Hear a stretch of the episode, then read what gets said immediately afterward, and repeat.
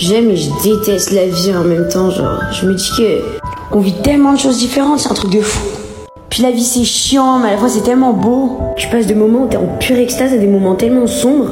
Et le bonheur, en quelque sorte, ça devient un peu une drogue. Parce que du coup, tu passes par un mauvais moment en te disant que t'auras ta dose de bonheur après. Qui s'appelle l'espoir en fait.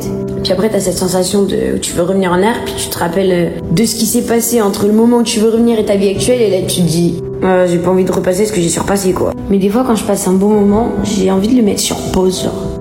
De en quelque sorte le congeler et rester bloqué là pour toujours. Envie de pouvoir le garder quelque part et le revivre. Puis après, je me pose la question, je me dis, est-ce que t'as envie de revivre le moment ou le sentiment que t'as éprouvé à ce moment-là? Le bonheur, l'adrénaline, le confort, l'amour, la liberté. Mais bon, on verra ce que l'avenir nous réserve.